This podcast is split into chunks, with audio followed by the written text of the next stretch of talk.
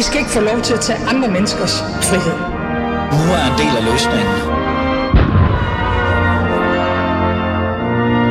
Gud bevarer Danmark.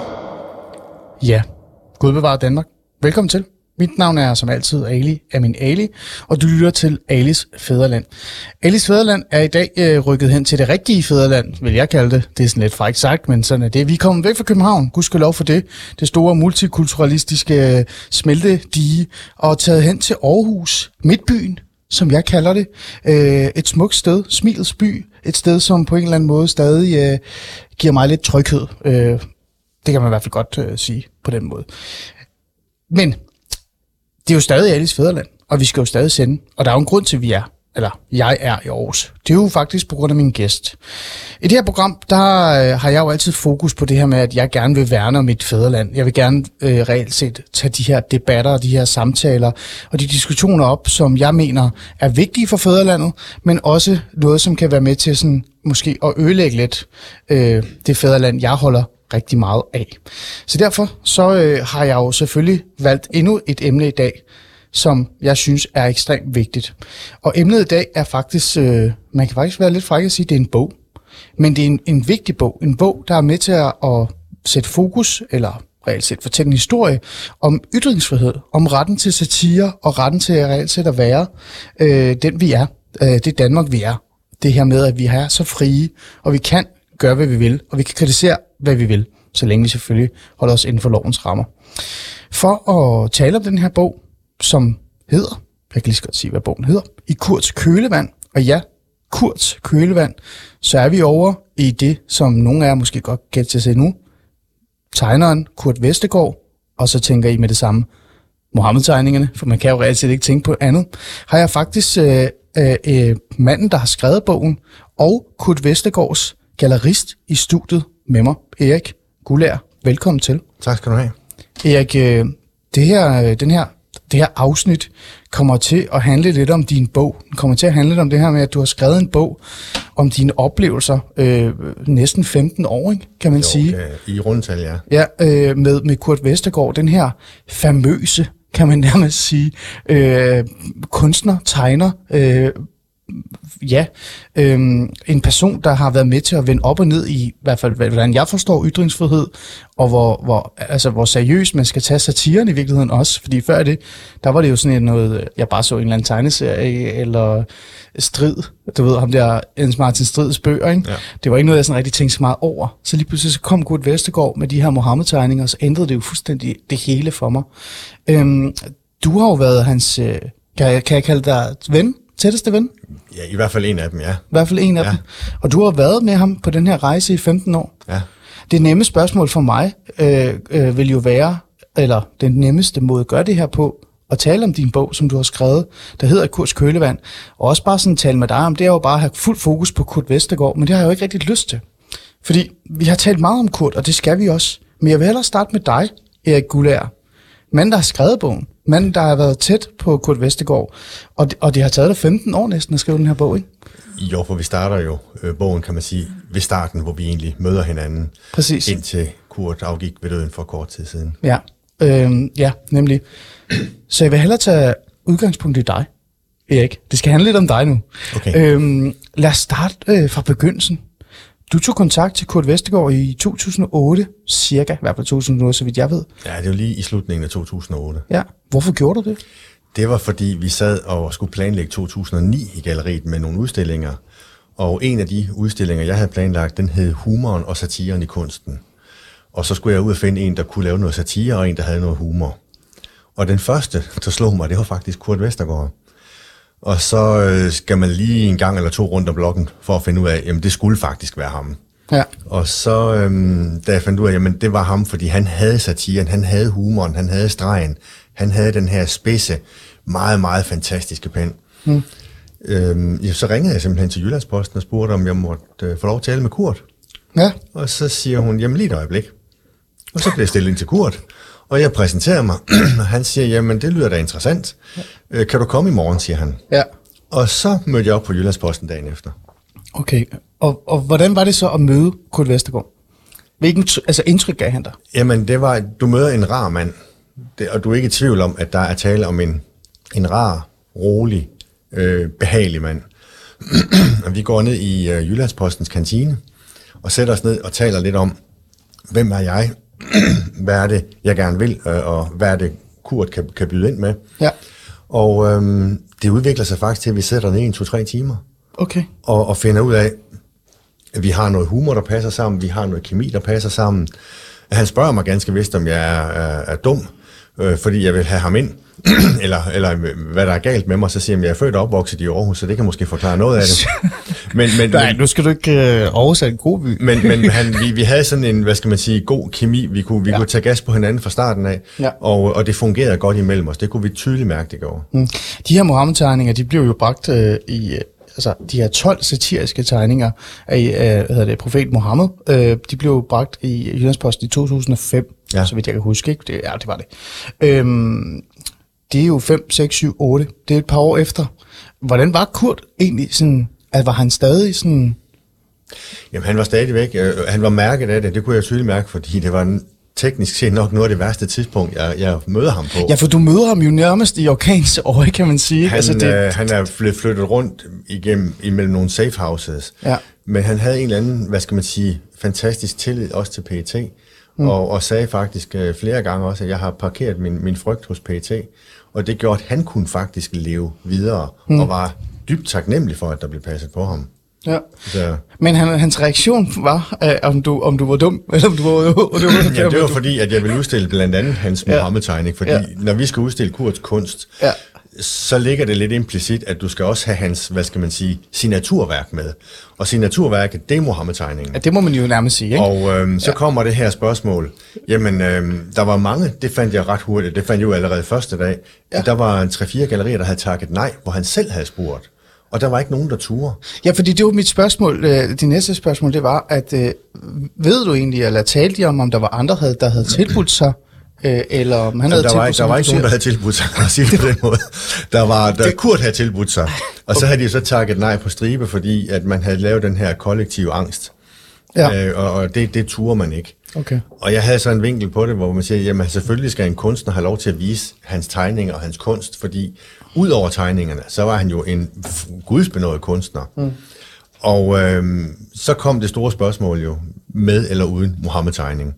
Hvad sagde han selv til det? Altså, øh, var han sådan, fordi jeg, jeg kan jo mærke på dig allerede nu, ikke, at du er sådan lidt, prøv at det kunne du godt glemme. Altså, de her Mohammed-tegninger skal med i virkeligheden, ikke? Det var jo dit øh, salgspitch, kan man nærmest sige til ham. Men hvordan var Kurts reaktion på det? Jamen Kurt, øh, altså det var der, om jeg var modig eller dum, som han siger, ikke? Og så siger han, jeg, jeg er født og opvokset i Aarhus, så det kan måske forklare min dumhed. Ja. Men, men mit, ja, mod, det, min mod var jo, øh, at, at jeg, jeg synes ikke, jeg var så modig specielt. Det var, det var bare naturligt at gøre det. Det var helt klart, at selvfølgelig skal vi have den tegning med. Problemet var, hvordan vi håndterede det. Og det viste sig ved et tilfælde, at vi kom til at håndtere det utrolig godt. Hmm. Ja. Um Jeg bliver nødt til lige at holde at stå der i det der øjeblik. Altså, det er ikke så meget i forhold til, hvad så Kurt sagde.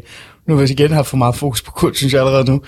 Øh, Erik, hvad med dig selv? Altså, du, du var da klar over, at du sådan stak fingrene ned i en eller anden vipserede i virkeligheden, ved at udstille de her billeder, ikke? Altså, det, du må det... da have slikket derhjemme og tænkt, et, i hvert fald brugt, øh, lad os sige, en, en dag eller to, eller, tre, eller, der, ja. Eller en måned. Vi gik, jeg gik jo rundt og tænkte, at selvfølgelig kommer det her til at have nogle konsekvenser. Ja.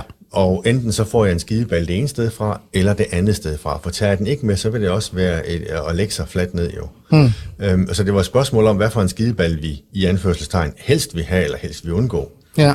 Og, og det tænkte vi meget over, hvordan vi skulle håndtere det her, fordi går du ud og udbasonerer Mohammed-tegningen, at det er den, vi udstiller, og, og, og det har vi ret til osv., så, så kan vi jo relativt hurtigt måske tabe på det. Mm.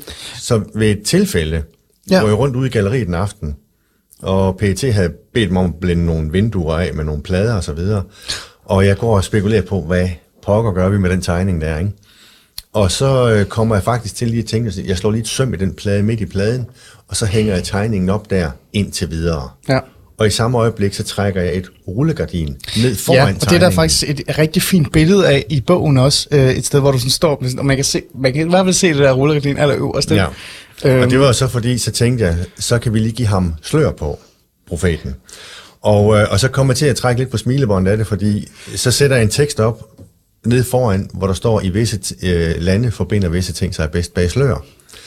Og pludselig så var den der jo på den måde, at så kunne man jo selv afsløre profeten, hvis man ville se ham. Men den kunne også forblive bag slør, hvis ikke man ville se ham. Så det var et valg, man kunne tage. Og på den måde kan man sige en fernisering i ferniseringen.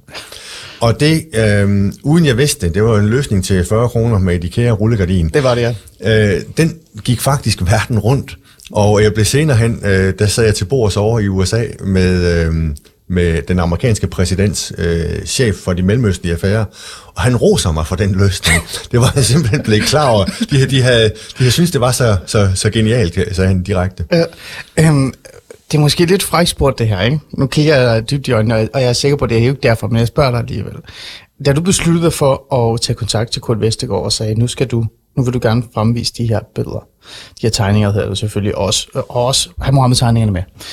Var, det, var der noget økonomisk bag det, eller var det, fordi du var drevet af den her, det her ønske om at enten forsvare ytringsfrihedens satire, eller var det det tredje, at du reelt set bare så noget kunst, og så en vanvittig dygtig kunstner, og så ville du bare sige det her, det kan ikke være rigtigt, at han ikke får lov til at blive så få en udstilling et eller andet sted? Jeg tror, det kom sådan lidt i forskellige tempi hen ad vejen, fordi i starten var det udstillingen, jeg skulle lave, mm. og så kommer det her, hvem skal vi have med?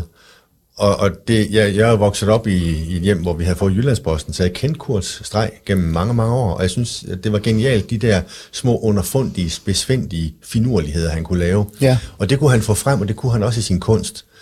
Og det vil sige, at vi viser hans tegninger på hele den ene langside af galleriets væg, mm. og hans kunst på den anden side af væggen.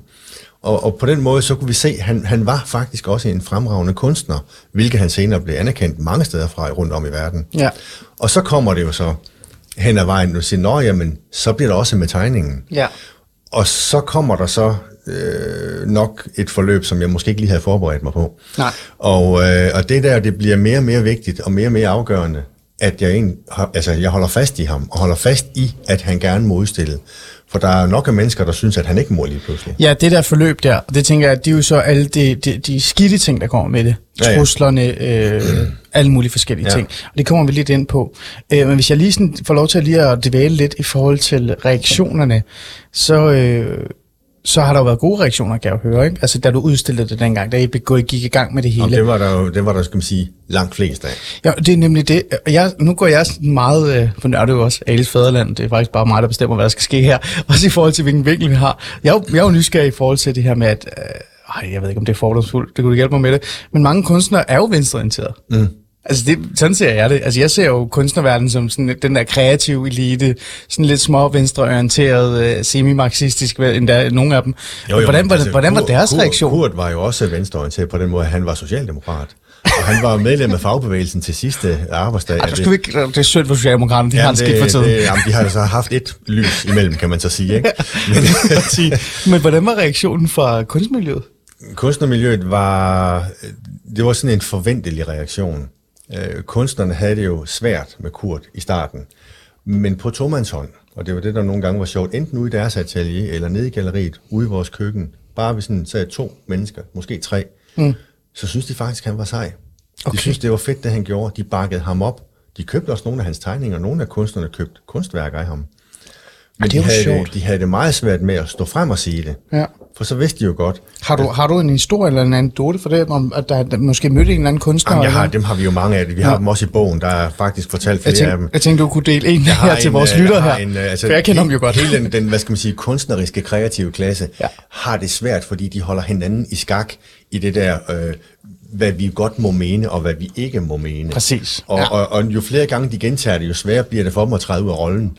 Og så skal de faktisk være på tomandshånd med os, så er det i orden. Mm. Og på et tidspunkt, da det skete nogle gange, der kom jo mange kendte, både skuespillere og tv-folk og mediefolk fra hele landet. Ja.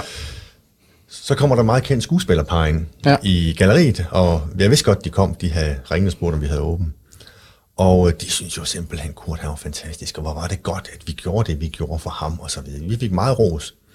Og så købte de så en uh, free speech-tegning og et uh, Haiti-billede, et tryk, som jeg så går ned i kælderen for at hente. Ja. Og i det jeg kom op, der kommer der et andet kendt skuespillerpar ind. Og da de så får øje på hinanden, altså lige der, hvor luften står helt stille i to sekunder, og der bliver meget, meget... Og så kan man sådan høre, Nå, nå, er, er I også her? Og de kan slet ikke trække vejret, nogen af dem. Det de går helt galt for dem. Og, og de begynder, ja, men øh, vi var sådan lige, vi kom tilfældigvis forbi, og ja. Jamen, vi er også i Jylland, fordi vi skal videre op, og de, de kørte et spontant teater, hvor vi står og tænker, hvad foregår der her?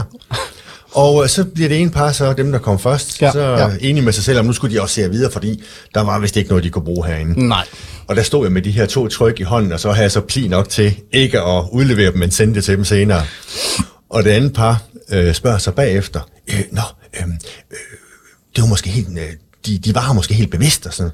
Så siger jeg, de var, nej, de kom lige så tilfældigt forbi som jer. Som jer. Og de havde nemlig også ringet og sagt, at de kom. Ja. Og, og, og dem var der faktisk nogle stykker af, altså i, fra medieverdenen, kunstnerverdenen, skuespillerverdenen, øh, kendte mennesker. Mm. Og der var temmelig mange. Og når man så spurgte dem, kan vi ikke lige få taget et billede af, at vi kan lægge op på Facebook med, med den her tegning? Så kom det jo frem, at øhm, det var måske ikke så godt, fordi nej. De skulle også sælge billetter til deres næste show. Der var stregen. Og, og der var, nej, det, det, det, det er godt, du spørger, men jeg synes, det, det er vigtigt, at vi bare støtter ham ved at købe en tegning, og så holder vi den lige for os selv. Ikke? Mm. Så der var selvcensur i massevis. Mm. Det er jo interessant. Det, det der med, at man reelt set støtter... Øh, men ikke tør at sige det højt, fordi ja. Det kan have en konsekvens. Jeg tænker også, det er også fordi, de er bange for, at det havde en konsekvens for deres jo, karriere. Jo, men det var ikke så meget det der med, de frygtede for livet. Nej, det, det var mere karrieren. De frygtede simpelthen for, at telefonen ville holde op med at ringe. Ja, det var det, der var problemet. Ja. Hvad med, øh, hvad med, hvad hedder det, hvis man kigger på selve... Øh, jeg ved ikke, om du ved det, men nu spørger jeg Kurt Westergaards øh, altså vennekreds, men også kunstnerkredsen, kan man sige. Øh, ved du, om øh, han... på et eller andet tidspunkt, eller kunne mærke, at øh, andre kunstnere og andre folk, som han var tæt på, var stoppet med at snakke med ham mere, fordi han netop har lavet det her? Der var nogen, der trak sig. Øh, også af vores kunstnere. Der var simpelthen nogen, der sagde, øh, jeg forstår ikke det der stunt, du laver med ham, Kurt Westergaard. Mm. Og så vil han gerne have, at øh, jeg kom med hans kunst, for så vil han ikke udstille sammen med Kurt. Så, sku- så skulle du aflevere retur? ja, ja. Og, så, øh, og, og der, der stopper han så. Så kan man sige, vi mistede måske et par kunstnere på den konto, mm. men fik så uendelig mange andre. Mm. Og det sjove var jo, at Kurt trak jo så mange mennesker til galleriet, at de andre kunstnere i økonomisk forstand i den grad lukrerede på de mange besøg. Ja. Så derfor kunne de jo også godt lide ham, fordi han jo også skaffede lidt brød på, på bordet, ikke? Jo, jo. Så der var sådan en, men der var familien øh, omkring Kurt. Der var jo nogen, der stoppede med at bruge navnet Westergaard. Mm. Og det synes jeg var synd. Ja, det kan jeg godt forstå.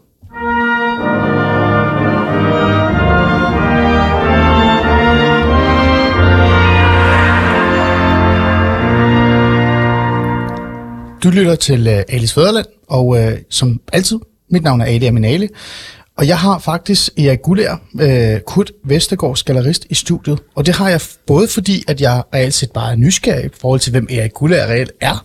Det er en mand, jeg reelt set har fulgt uh, i noget tid nu. Men uh, også for at høre uh, det her med, uh, hvilken person var Kurt Westergaard egentlig fra et andet perspektiv. Og så er det også ekstremt vigtigt, uh, fordi at Erik har faktisk skrevet en rigtig god bog i Kurt Kølevand, og den kan man faktisk købe med det samme. Man kan allerede købe den nu, er det rigtigt? Det kan man faktisk, ja. Hvordan kommer man bare lige for at få det på plads? Jamen, den er, er ude ved forskellige boghandlere allerede nu, og så har den på vores eget forlag, der hedder forlag guldkorn punktum d k. Ja. Der kan man gå ind og bestille bogen. Ja.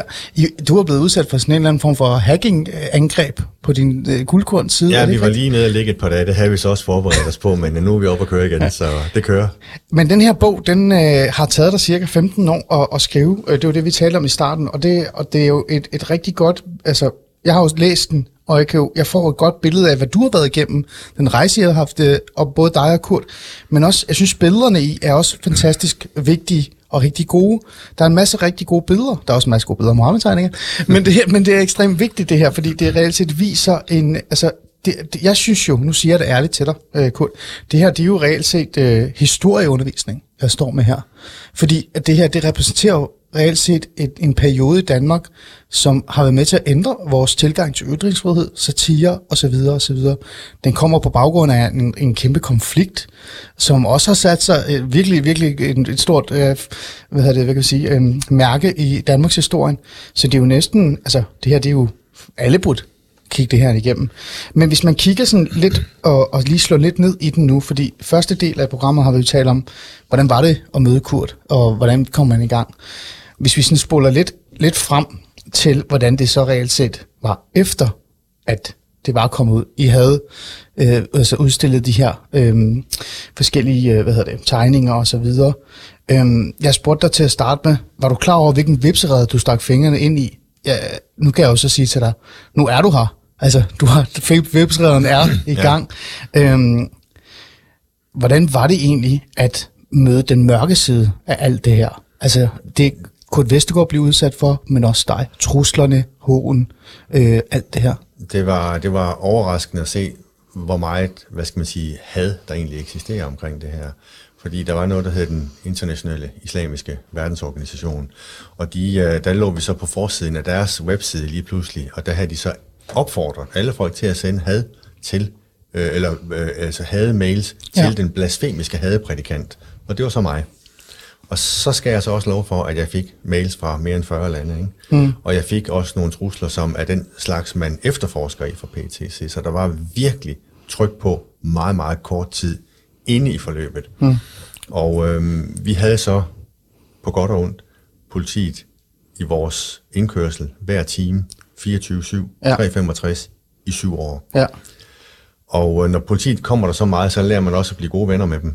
Mm. Og øh, man lærer også, når man skal forsøge at sove om natten, hvilket jeg fra tid til anden gjorde, så kommer de jo ind i vores indkørsel. Og øh, så kører de ind igennem sådan en lang grusindkørsel og lyser lidt rundt med kejlerne, og så kører de ud igen. Ja. Og hver gang, så vågner jeg selvfølgelig, fordi jeg kan høre, der kommer nogen. Og meget kort tid efter, at, øh, at, at det her forløb er skudt i gang, der kan jeg simpelthen høre, om det er Skodaen, Passaten eller Mondeoen, der ruller ind i indkørslen. Det er voldsomt. Og, og jeg kan fortælle dig, hvad for en betjent, der kører bilen. Ja. Det, har du, det kan du simpelthen afkode på den signaturknasen, der har i gruset. Mm. Og det giver en, en ret høj stressfaktor, kan man sige. Mm. Fordi jeg sådan set har været på vagt i ja, samtlige år. Mm. Hvad var den, øh, altså hvad var det mest... Øh, det dumt at sige dramatisk øjeblik, fordi der, der er jo ikke noget drama over det. Det er jo forfærdeligt, det her, vi taler om nu. Men hvad var den værste øh, oplevelse, du havde, altså dig, Erik Guldager, i forhold til det her? Det værste, jeg har stået i, øh, der var nogle stykker faktisk, øh, men jeg har stået nede i galleriet med en pistol lige ind i hovedet, øh, og, og hvor jeg kan se, at det er en mørk mand, der kommer. Jeg kan se hans pupiller, jeg kan se rundt om hans øjne, man har sådan en sort hætte på, med kun med øjne og mund fri. Og der kommer en hans en kompagnon kommer ind, og han har et øh, mere end en meter lang baseballbat med. Og det der, du ved, nu skal du dø. Det, du, jeg var ikke et øjeblik i tvivl om det. Mm. Og på meget mirakuløs vis, så undslipper jeg øh, nede i galleriet. Mm.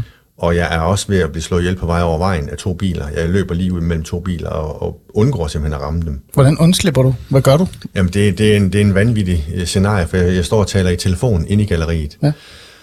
Og øh, lige pludselig så kommer der to mennesker ind før åbningstid, og jeg tænker, jeg sådan kigger ned, så siger jeg, noget jeg kan hjælpe med, så vender de sig om, og lige der, der kan du godt se, nu slutter det. Okay. Og de næste ti til tyve sekunder, dem kan jeg faktisk næsten skrive en bog om, fordi der, der sker det, som der sker på amerikanske film, at det hele går i slow motion. Og han kommer hen mod mig med en trukket pistol, og den anden, han kommer med et aluminiumsbat, og jeg står faktisk og taler i telefonen på ja. Det tidspunkt, så jeg råber ind i telefonen, hjælp, hjælp, vi bliver overfaldet, jeg skal dø, og jeg råber mange ting. Og den her mand, der kommer først hen, han rækker så ud for at tage min mobiltelefon, fordi jeg værger, eller han med sin B O-telefon, ja. Jeg værger for mig. Og den tager han. Og mens jeg råber, hjælp, hjælp, vi bliver overfaldet, så går han sådan to-tre skridt bagud igen. Og det samme kommer jeg så til at gøre. Mm. Så pludselig så er der de der fire-fem meter imellem os. Så vender jeg mig om og kigger ned på låsen nede i bagenden af galleriet, for at se, om døren er åben eller lukket. Mm. Og den er så åben. Og så tager jeg simpelthen en, det, der hedder en spontan beslutning. Jeg, jeg løber foroverbøjet ned mod døren, mens jeg tænker, han skyder dig i røven, men du skal bare løbe videre. Mm. Mm. Og da jeg så rammer døren øh, og, og, og, ryger, og ryger udenfor, det er som om det hele det står fuldstændig stille. Og jeg har, der er så meget stress på, og du, jeg, jeg ved simpelthen, at jeg skal dø nu. Ja. Men jeg får altså løbet ud, og de løber efter mig, men de får ikke løsnet noget skud. Mm. Og jeg løber hen langs galleriet og ud over Låsbyvej, og løber lige ud mellem to biler. En, der kører nedad, og en, der kører opad. Og jeg kan mærke luften fra dem begge to. Det er et mirakel, jeg ikke bliver kørt ned.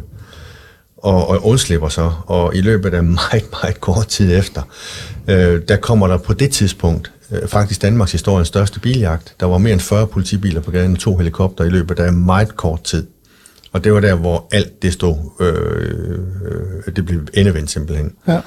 Og så havde vi en situation, en anden oppe i Norge, ja. Hvor vi var... Men hvis jeg lige må fange, øh, bare lige øh, for at lige færdiggøre den her historie, for det er jo en stærk historie, ikke? Øh, hvad ville det egentlig? Det der, det, der skete, var, at alle uden undtagelse troede, at der var tale om det, der hed politisk motiveret øh, angreb. Ja. Og det gjorde, vi, det gjorde man, fordi det var to dage efter, at jeg lavede en meget stor udstilling med nogle Mohammed-tegninger. Ja. Så det var, der var ikke nogen, der var i tvivl, ja. Bortset fra nogle enkelte betjente, der havde opfanget nogle andre signaler. Okay. Og det viste sig, at der var tale om et ualmindeligt barskt form for hjemmerøveri. Og det var, fordi der var et kunstværk, de var efter, okay. som jeg også havde haft udstillet dernede. Ja. Og øh, det var det, de gik efter. Ja. Og det fandt de ikke. De fandt en kopi af det. Okay. Øh, til min store glæde i øvrigt. Ja, ja. Øh, og og, og det, det ender simpelthen med, at, øh, at den her meget, meget, meget store politijagt så bliver af, afblæst øh, ja, ja. langt ud på natten. Og, og altså alt, hvad der var af presse, alt, hvad der mm. var af befindelse presse, de stod jo klar derude, fordi de tænkte, nu Nu har vi en historie, ikke? Ja. Og det er fordi pressen, de lever af... af Jamen det gør de, men jeg havde også troet jo, at det var sådan... Jamen det, ja, ja. Vi, jeg, jeg var, altså det, på det tidspunkt, der var vi sikre på, at nu skal vi dø, ikke? Ja. Hvad, hvad var den anden, lige kort, den anden historie? Jamen den anden, det var i, i vi var i Norge, og skulle, øh, der var noget med en, en, en bog, Kurt havde illustreret, og nu var vi oppe og skulle, øh, hvad hedder det, øh, afsløre, altså der var, hvad hedder det, fanisering på den deroppe, eller bog, bogpræsentation. Og øh, i løbet af, vi går ned i Vigelandsparken i, i Oslo, og i løbet af, jamen nærmest som, som om der kom betjente op af jorden, øh, så er der en betjent, en P E T-mand, der siger, så er det væk, og det er nu. Mm. Og så tager jeg fat i min hustru, og så løber vi ellers alt, hvad rammer og tøj kan holde. Mm. Og så opstår der altså en, en, en ret vild øh, ting, øh, hvor i løbet af meget få timer, der ringer P E T igen, og så siger det, Kurt, han er i Danmark nu. Og de er simpelthen kørt direkte øh, ned de har, til de har sat sig i bilen, og så kørt... og kørt direkte til lufthavnen, ja. Og smidt nogle folk ud af flyveren, og ind med Kurt og Gitte og forskellige andre mennesker, og, og så fløj de. Ja. Hvad var grunden til det? Det var, at de havde norske P S T, det er det danske ja. øh, politiets efterretningstjeneste oppe i Norge, ja. De havde lige opfanget, at der var en bil på vej ind til Vigelandsparken, og den var så fyldt op med sprængstof og håndgranater og, og maskinpistoler, og det var simpelthen for at komme ind og slå Kurt ihjel. Og når, når man gør det på den måde med mennesker med maskinpistoler, så er dem, der går omkring, de ryger altså med i købet. Mm. Og det vil sige, så havde vi jo også været døde der. Ikke? Så det var, det, var, det var millimeter fra. Havde de ikke opfanget det, så havde jeg heller ikke stået her i dag. Jamen Erik, hvordan har du det med det? Altså, hvordan havde du det der, da du stod der, og det var det, du fik at vide?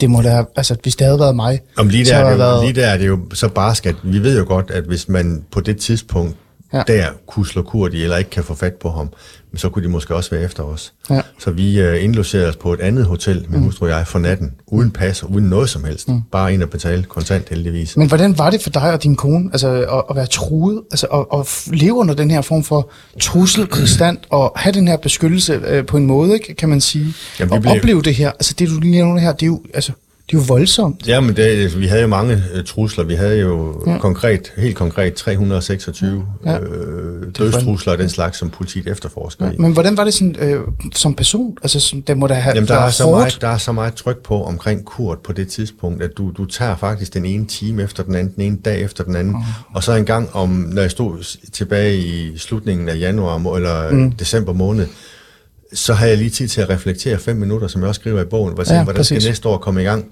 Ja. Og der gik jo aldrig, jeg gik timer eller dage, så kørte næste år, og så kørte det syv år i træk. Regningen kom så også, da vi flyttede til udlandet, og jeg er aldrig syg, men der var jeg så syg i fire måneder i træk. Ja, det der kroppen rammer den. Der, der renser kroppen så lige ja. Ud og siger, nu, nu skyller vi lige igennem. Kurt, øh, altså Kurt Westergaard, tegnerne af Mohammed-tegningerne, øh, satirikeren, øh, jeg kalder ham satiriker, for jeg synes faktisk, han var fantastisk dygtig. han, han, jeg synes, han var sjov. Jeg mødte ham jo faktisk en gang. Ja. Lad mig lige få den historie med. Så ikke, det er jo ikke en forfærdelig historie, det er jo en positiv historie i virkeligheden. Øh, den, ved du hvad, den gemmer vi lige, for lad os lige holde os til det her, fordi at, øh, Kurt, han, øh, han blev jo også udsat for ekstremt mange forfærdelige oplevelser.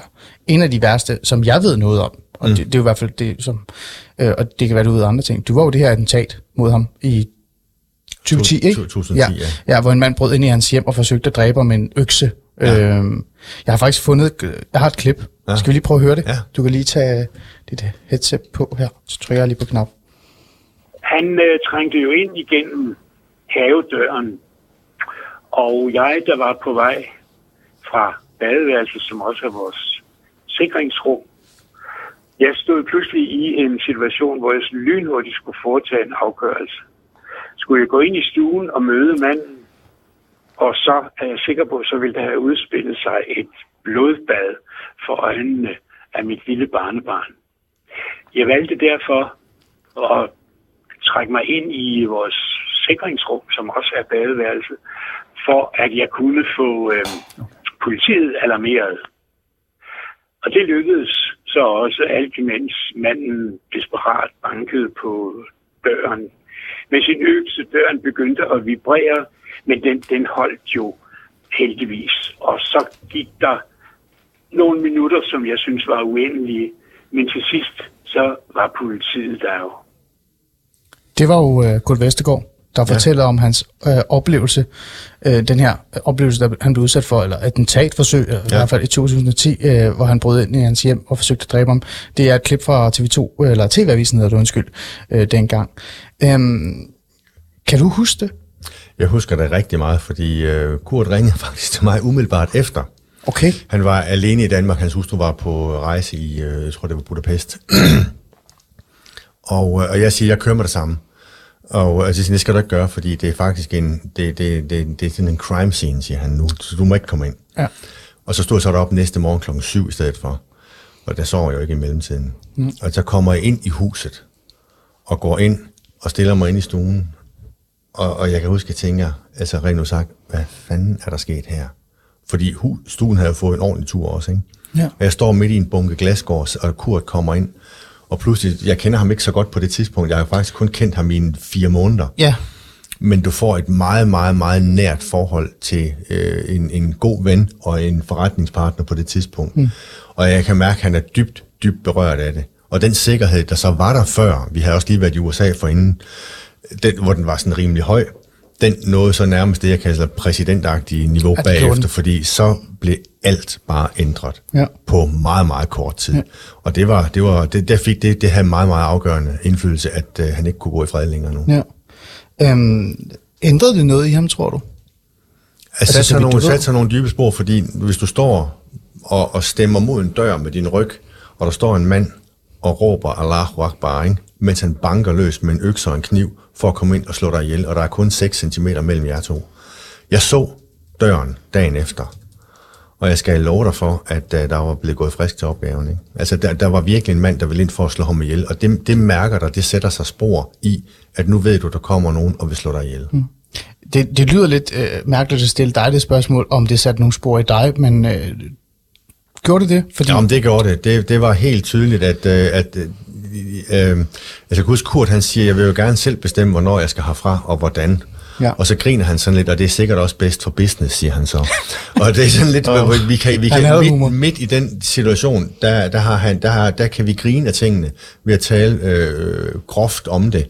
Men, men han har humor, han har overskud, men han var dybt, dybt berørt af det, og så var han jo bagefter lige så dybt positivt berørt over den opbakning, vi fik. Fordi det ja. sted, hvor folk kunne komme af med deres sympati, mm. det var så i min indbakke. Mm. Og vi fik, det har vi fået fire gange, mens jeg havde kur, der har vi fået over ti tusind mails på meget, meget kort tid. Og det mildt sagt regnede eller høvlede ind med sympati fra hele Danmark og flere steder ude i Europa og verden. Mm. Altså at sige, der, der var, nu, nu stopper det. Mm. Nu, nu, nu, nu, skal vi, nu trækker vi en streg her, ikke? Ja. Så der kommer også noget varme ud af det. Men, Masser men det, af varme. Ja, men det er jo heller ikke, det var ikke, det er jo ikke på baggrund af noget godt jo. Det er jo et reelt set attentat, ikke? Øhm... Jamen det var der, vi finder ud af, at nu er ytringsfrihed så meget under pres, at man vil slå en anden mand ihjel, fordi han mener noget andet, end du gør. Ja, eller har bare tegnet en tegning. Og det var jo så mit, mit, det jeg gik og sagde øh, til mange mennesker bagefter, at du må gerne være uenig med mig, og du må lave et skilt, hvor der står, jeg er uenig, og du må også øh, skrive læserbrev, du må faktisk gøre mange ting, du må synge sange om det. Men du må aldrig nogensinde slå mig eller Kurt eller andre ihjel, fordi du er uenig i vores, øh, at den måde, vi synger, digter, maler, tegner, øh, har vores kreative verden på. Præcis. Det er jeg jo enig med dig i, men det ved du godt. Det, jo, jo. det er jeg jo enig med dig i. Øhm, hvis man skal være lidt... Øh, altså det her, det er jo nok det værste, der er sket med, for Kurt Westergaard, vil jeg tro. Det som jeg sagde til dig, det der attentat, jeg kender, øh, fordi det, det var ude. Mm. Alle kunne vide om det. Er der noget... Øh, Er der, er der sket noget lige så voldsomt for Kurt, som vi andre ikke ved? Jeg ved i hvert fald, hvordan både ham og jeg blev fuldstændig ramt af samme form for øh, raseri, afmagt, frustration og sorg, øh, da det går op for os, at nogle kolleger nede på Charlie Hebdo i Frankrig bliver ramt virkelig hårdt. Ja. Og vi havde det med to af tegnerne dernede. Altså, vi kendte dem på samme måde, som du kender en Facebook-ven gennem mange år. Jeg kendte uh, Kaby, og, og, og vi kendte Riz, og vi kendte forskellige dernede. Mm. Og pludselig så er der to af dem, vi godt ved, hvem er, som er døde. Og det satte sig meget, meget store spor i mig personligt. Og også i Kurt. Og, og, og der, har vi, der kommer den her, altså nu skal der simpelthen gøres et eller andet, ikke? Mm. Og så kom det her øh, Je suis Charlie meget hurtigt op i hele Paris og ja. faktisk hele verden. Og det, øh, det tog vi så til os, det logo, og vi trykte ind på Kurts tegning med free speech. Og så lavede vi simpelthen en sympatiindsamling af øh, fantastisk opbakning. Ja, det er faktisk rigtig godt beskrevet også i bogen, øh, som du har skrevet. Øhm, bare lige for, for folk, der ikke ved, hvad, hvad der er sket, øh, og hvad det er, der er sket med Charlie Hebdo, bare hvis du ikke kan sætte meget få ord på det. Øh, Charlie Hebdo er et satiremagasin, i øvrigt også et venstrehåndteret satiremagasin i Frankrig. Og øh, de har i den grad også øh, langt ud efter ud at være mand. Og de har på et tidspunkt vist Mohammed-tegningerne, mm. hvilket så ifølge visse islamister gjorde dem velegnede til at dø. Og det gjorde de så rent faktisk noget ved, øh, og slog øh, temmelig mange mennesker ihjel under en ualmindelig, modbydelig øh, aktion, hvor det, det handlede simpelthen om likvideringer. Mm. Og øhm, ja. den, den, den har sat sig voldsomme spor i hele verden, fordi her var der nogen, der døde af det, ja. og det var måden, det foregik på. Det var, det var nedslagninger, det var henrettelser, det mm. var likvideringer. Mm. Man kan, man kan nærmest sige, det er også lidt frækt sagt, men sådan er jeg, at de reelt set var jo rigtig venstreorienterede, fordi de netop kritiserer alt religion, og de holder sig ikke tilbage. Vi, vi har jo mange gange set, og nu kan du tage Arian Hirsi Ali, som vi jo også kender som en, en menneskerettighedsforkæmper. Ja, øh, øh, somalisk født øh, somalisk, fra Holland, ikke? Som ja, jeg ved. lige ja. præcis. Ja. Og hun øh, flytter til U S A på et tidspunkt og, og opfatter sig egentlig som, øh, som demokrat, ja. men finder ud af derovre, at dem, der faktisk støtter hende og forsvarer hende, mm. det er republikanerne. ja. og, øh, og, og det var hun meget forundret over. Ligesom vi siger, jamen det er os, der støtter ytringsfriheden, det er mange gange sjovt nok, eller på forunderligste vis, de mere øh, blå mennesker, de mere højreorienterede, ja. som, har, som sætter ytringsfriheden højt. Og vi er faktisk ret ligeglade med, med farve. Ja, men, men, altså, men, men vi kunne nærmest lave et helt program om det, ikke? Det her med, at jeg mener jo, at hvis man er rigtig venstreorienteret, så hader man al religion. Men, men lad det lægge, ja, ja. skal vi overhovedet ikke have. Øh, Erik, vi skal også snakke om nogle positive ting. Vi skal også fange, og, og grunden til, at jeg reelt set gerne vil også vil have øh, det med øh, den positive, det er jo faktisk et billede i bogen, ja. der, der fangede mig. Øh, og så tænker jeg, vi bliver også nødt til at tale om noget, noget, nogle af de positive oplevelser, der du har fået af at faktisk at være øh, den person, du er, og det kendskab, du har til Kurt, og, og hjulpet ham med at komme ud øh, i verden. Ikke? Ja. Øhm, det er et billede, øh, når man køber bogen, som jeg synes virkelig, man skal gøre. Jeg vil virkelig gerne stærkt anbefale den. På tre hundrede og niogfirs, der er der et billede af... Øh, jeg vil faktisk hellere have, at du skal beskrive, hvad det er for et billede, jeg kigger på, for jeg blev faktisk helt betaget af det. Det er et billede, som jeg tror faktisk min hustru har taget. Mm. Øh, det er Kurt, der står lige uden for bagenden af, af galleriet, og han står lige og får en smøg og soler sig lidt og lukker øjnene, og faktisk lige sådan ser ud, som om han nyder det et øjeblik. Præcis. Og bagved ham, der står så op på, på, på højen øh, to betjente med øh, maskinpistoler ja. og, og holder vagt, og, og der var faktisk temmelig mange øh, politifolk ja. dernede, også ja. den dag. Ja. Vi er jo... Øh, Det eneste gallerist, eller den eneste galleri i Danmark, der er blevet åbent og lukket med, med, med hjælp af politi i historien. Det så altså, det har, det, har været, øh, det har været ret voldsomt. Ja. Men der var altså også mange gode, og det er nemlig det, fordi episoder. Her ser jeg jo den Kurt øh, Westergaard, jeg har mødt. Ja. Nu kommer min historie, hurtigt, bare lige hurtigt, anekdote. Jeg, er, jeg, bor jo, jeg bor stadig i Aarhus, men jeg boede på et tidspunkt et sted, der hedder Grøftøjparken, ja. som var i nærheden af der, hvor Kurt Westergaard faktisk boede. Og apropos det der med vanvittigt mange politibetjente, ikke? Øh, der var, altså, det var et fort. Ikke? Jo, og så altså, dig, ikke? Jo. altså, og, og få skridt derfra, der lå faktisk Jyllandsposten. Ja. Altså virkelig få skridt derfra, ja, der lå Jyllandsposten. Ja, øh, og det var også bare lukket fuldstændig ned. Jeg ja. kan huske nogle aftener, når jeg kom hjem øh, fra arbejde. Øh, på det tidspunkt arbejdede jeg i, i noget, der hedder Footlocker. Der kunne jeg, når jeg gik forbi, så kunne jeg se, at øh, der stod politibetjente med maskinpistoler og havde lukket vejene, fordi der sikkert har været en eller anden trussel eller andet. Og så var der lyst fuldstændig op derovre, hvor Kurt han bor. Mm. Altså som om der var blevet tændt nogle lys, og så ja. kørte der bare politibetjente rundt. Men jeg mødte Kurt Westergaard i den lokale Brugsen ja. et par gange. Ja. Første gang jeg mødte ham, der han havde jo ikke noget at sige til mig. Jeg var også helt stille, og han gik rundt med P E T igen og så videre. Men anden og tredje gang, så begyndte jeg pænt at sige goddag til ham, og han sagde også goddag, og vi vekslede et par ord et par gange. Og han virkede bare som en vanvittig glad og, øh, og åben menneske. Så meget fik jeg med med ham. Mm. Og det var min oplevelse af Kurt Westergaard. Du må have haft nogle skønne oplevelser, men den, den bedste oplevelse, du har haft, den bedste øjeblik, du har haft? Dem har der været temmelig mange af, faktisk. Men så vil jeg sige, de bedste øjeblikke, ja, det har været, når vi sidder op ved kur, for jeg kom jo altid op og skulle have to hundrede autografer, og vi skulle have signaturer. Vi skulle, jeg havde altid lynende travlt, når jeg kom derop. Ja. Og så siger Kurt, vi skal lige have en kop kaffe. Og så skulle jeg jo lave kaffe ude i køkkenet, og så satte vi os ud på terrassen, og så mm. talte vi, og jeg havde overhovedet ikke tid til noget som helst. Og så talte vi sammen i en to-tre timer, og så gik jeg derfra og følte mig både øh, rigere, klogere og bedre. Og det gjorde jeg hver eneste gang. Han var det mest behagelige menneske at tale med, og vi har talt i timer sammen mm. om alting. Mm. Og nogle gange så talte vi endda på spansk sammen. Og hverken Kurt og jeg kan spansk. Og det, det foregik som sådan to, to tolv-års drenge, der bare sagde, nu taler vi spansk, ikke? Og der er ikke nogen, der kan høre det, så det er skide sjovt. Men der var rigtig mange gode oplevelser omkring de her samtaler. Vi sad og havde dybe samtaler om eksistentielle ting, mm. om frihed, om muligheder, om samfund, om totalitære regimer. Vi talte jo om alting sammen. Mm. Må jeg spørge bare en, en, en lille fræk ting? Fordi en af de fordomme, man har om Kurt, det er jo, at han var opportunist, og han også reelt set inderst inde var ekstremt øh, islamkritisk og, og en del af det yderste højre. Han gemte bare. Mm. Øh, og så var han også en lidt en bitter mand. Det, det, det, jamen det mener jeg, det er de fordomme, der kører, okay, når man for eksempel taler om øh, Kurt Westergaard med folk, der ikke kender Kurt ja. Westergaard. De, de kender kun Mohammed-tegningerne, ja. Altså Kurt Westergaard. Ikke? Øhm, altså, var han øh, der til sidst, det jeg der bliver aldrig sagt om ham? Jeg har aldrig oplevet Kurt tilnærmelsesvis bitter.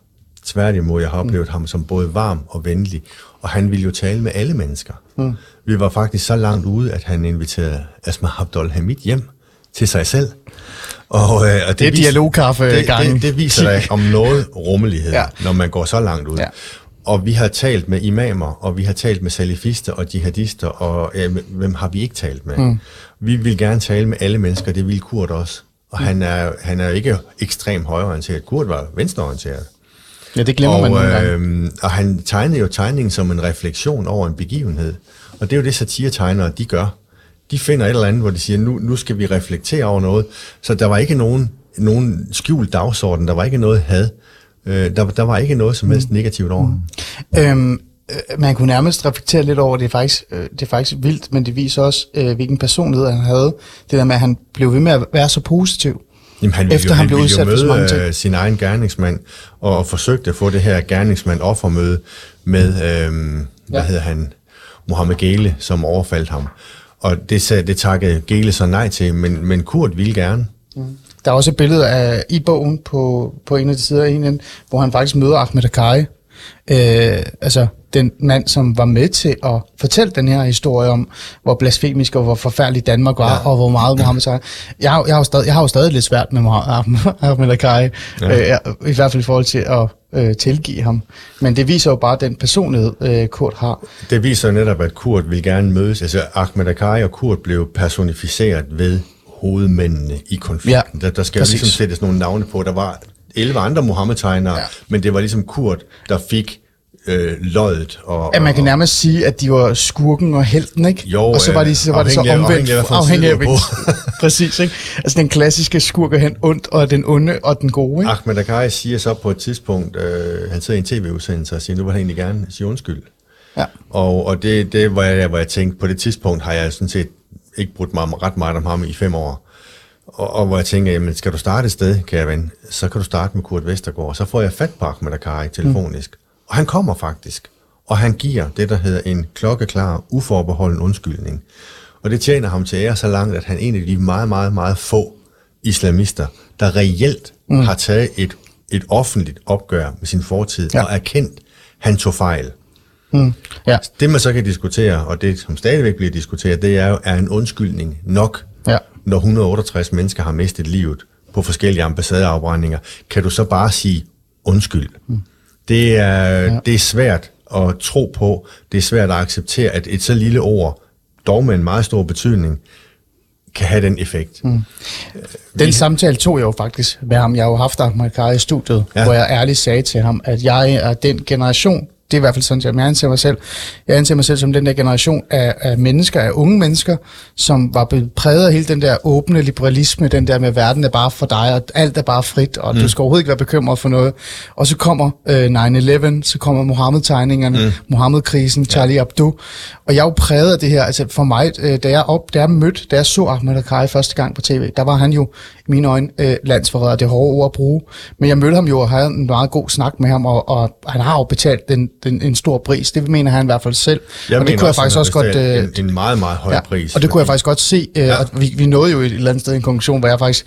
Og det er, jo, det er jo ligegyldigt, men nu siger jeg bare for mig selv. Mm. Jeg mig selv tilgav ham, ikke? Fordi jeg netop har været for vred på ham. Ikke? Men det er en eller anden historie, det skal du ikke handle om. For jeg vil gerne her til sidst tale lidt om, om bogen. Jo. Fordi det er jo en vigtig bog. Jeg har jo lige stået og sagt, det er nærmest historie. altså historisk det her. Det er i hvert fald en, en øh, det er, kan man sige, mit punktum mm. med Kurt. Og jeg lavede den øh, se, faktisk på opfordring fra utrolig mange mennesker, som har været inde og høre vores foredrag. Ja. Jeg, holder, jeg holder stadigvæk en ja. mange foredrag om ja. Kurt. Ja. Og så var der sådan hen over årene mange, der sagde, det skal du simpelthen skrive en bog om. Mm. Og øhm, der fandt jeg ret hurtigt ud af, at er der en ting, jeg ikke er, så er det forfatter. Men den er her, og men, den men, er god. Men, men billederne hjalp mig jo så til ja. at, at huske, hvad det egentlig var, vi havde ja. været igennem. Og nu kommer den lille anmeldelse. Nu skal du... Altså, jeg giver jo uh, alier, ikke? Altså sådan okay. uh, seks alier, så er den rigtig god. Hvor mange bomber skal jeg så have? Eller trusler, var det ikke, du spurgte mig om første gang, du gav mig bogen. Jeg har jo læst din bog ja. øh, i Kurt Kølevand, som du har skrevet bramfrit og ærligt, og på, en, på et sprog, som virkelig er dig, har jeg også fået at vide. Men jeg kunne i hvert fald også godt mærke, at det her det var et menneske, der brændte for noget. Ikke? Og det har taget lang tid, og, øh, og, og den er fyldt med billeder og anekdoter og historier og fortællinger, og jeg synes faktisk, det er en fantastisk bog. Altså jeg vil gå så langt og sige, at den faktisk skal have seks alier ud af seks. Hold da fast. Fordi den netop er... Altså det her, det er historie. Altså det her, det er historielæsning. Det her, for mig øh, som person, at det her faktisk en af de vigtige kapitler i Danmarks historien. Den Danmarks historie, jeg er en del af. Ja. Øhm, så derfor så får den den stærkeste anbefaling af mig. Øh, hermed gjort. Og man skal bare dele med Gud og købe den her bog. Men jeg vil gerne lige dvæle lidt over selve bogen med dig, ja. her til sidst. Øhm, først fremmest, så synes jeg jo, det er super interessant. Du viste mig det også første gang, da du gav mig bogen, at den har sådan en plastikcover. Den har et smudscover. Du kalder det et smudscover. Det, det hedder det jo faktisk. Ja, øh, og så når man tager det her smudscover af, så er der et billede af Mohammed. Altså på selve smudscoveret er der Kurts free speech tegning, som er en meget, meget, meget berømt tegning, ja. han har lavet. Ja. Og så kan man jo vælge at have den stående i reolen. Ja. Og så kan man også, fordi vi har sat profeten på ryggen af bogen også, og der, så har vi givet ham det slør på, som mm. mange måske mener, han fortjener. Ja. Og så kan man så afgøre med sig selv, hvad man er for en type menneske, om man skal have profeten bag slør, eller at han skal stå ude i stuen, så man kan se. Ja, at... fordi det du gør med den her bog, sådan her, det, du gør jo præcis det, vi talte om før, det der med, at du har sådan en rullegardin foran. Jeg ser det her som en form for rullegardin. Ja, det er sådan en lille, hvad det er sådan skal man sige, ting, en, en lille finurlighed, kan du ja. kalde det. Øhm, men jeg vil gerne lige, som sagt, lige dvæle over det her, den her bog her. Du har jo skrevet selv, du har selv skrevet den, ja. og den er rigtig god. Og du har også selv udgivet den. Ja, det var fordi, der var så mange, der sagde, det tør vi ikke.